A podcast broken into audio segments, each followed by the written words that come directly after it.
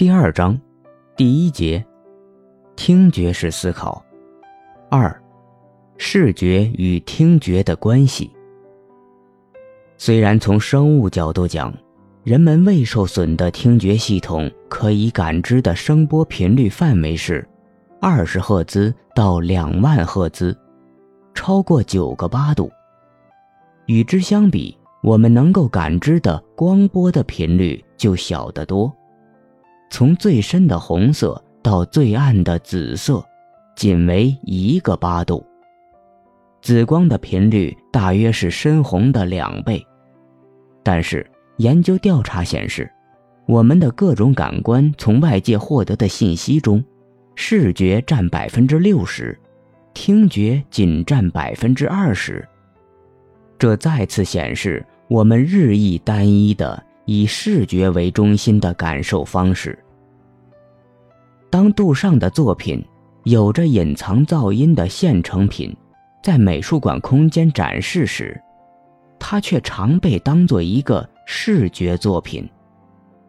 就像哲学教授克里斯托弗·考克斯批评的：“尽管这个作品在原则上是一个发声物件或者玩具。”但当它被提升至艺术品的地位，在美术馆里被毫无生气地展出时，它就失去了这种声音的特性，而只留踪迹于作品名。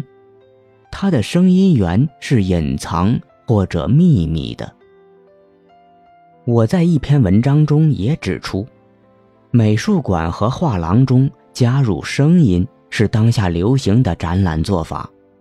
这会使展览看上去有趣和丰富，但是常见的情况是，声音常常成为策展中最不被重视的部分。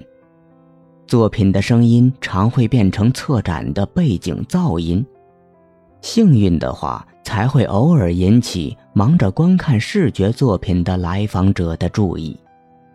美术馆至今仍是一个以视觉体验。和视觉式思考为主体的机制。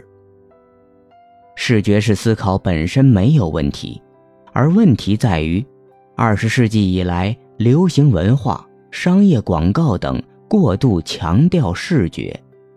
整个西方艺术史也是一部视觉艺术史，忽略了其他感官在人的体验、表达、思考、行动过程中的重要作用。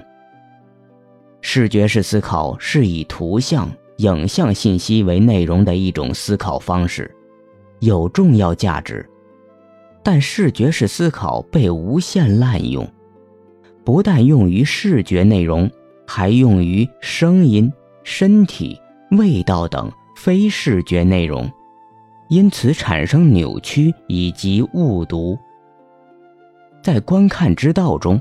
约翰伯格明了而生动地揭露出，权力、政治、男性主义、阶级、经济等，都极大影响着我们看似自然的感知世界的方法之一——观看。杜尚反对的视网膜艺术，或者约翰伯格分析的观看，属于同一种经典思考范式的简化，那就是。模仿 m o m i s i s 源于希腊语，本专指表演 （performance），但经常被简单的解释为表征和模仿。柏拉图和亚里士多德都将模仿作为艺术创作的理论原则，认为艺术是对自然的一种表征和模仿。柏拉图提出。二度脱离现实，twice remove from the truth，也意为离真实隔了两层的说法，即一切艺术创作都是某种形式的模仿，真实的存在是由上帝创造的，而人所感知的具体事物都是这个理想世界的表征。因此，艺术家包括画家。剧作家、音乐家，都是对模仿的模仿，是二度脱离现实。表征理论相信有一个原型，即那个最原初、真实的世界或者事物。艺术创作只是去接近这个原型。十八世纪启蒙运动代表康德也持有类似的看法，他把我们对世界感知到的称为现象，同时认为我们永远无法认知和感知物自体 （thing in itself）。也就是说，世界的本质是超越我们感官体验的。绘画、雕塑、戏剧，因此都被称为表征式艺术，都是为了代表和还原，或者接近真实。音乐被认为是最典型的非表征式抽象艺术。在19世纪，音乐就为逃脱主流的现实主义提供了一条出路。也为19世纪末期抽象主义画派提供了灵感，比如俄国画家瓦西里·康定斯基的抽象画《Impression Three》，就直接受到作曲家勋伯格在慕尼黑的首场无调性音乐会启发。德裔画家保罗·克利，美国艺术家马斯登·哈特利。受巴赫赋格的影响，试图找到对应赋格节奏结构的视觉对应。但是在当代语境中，音乐种类、制作、流通方式的丰富度已远远高于19世纪末、20世纪初的音乐，而音乐是否可以作为非表征式抽象艺术的代表，就需要重新考察。事实是，大量的西方音乐作曲是以读和示意为主，当下的流行音乐也是极大程度的以视觉为主导。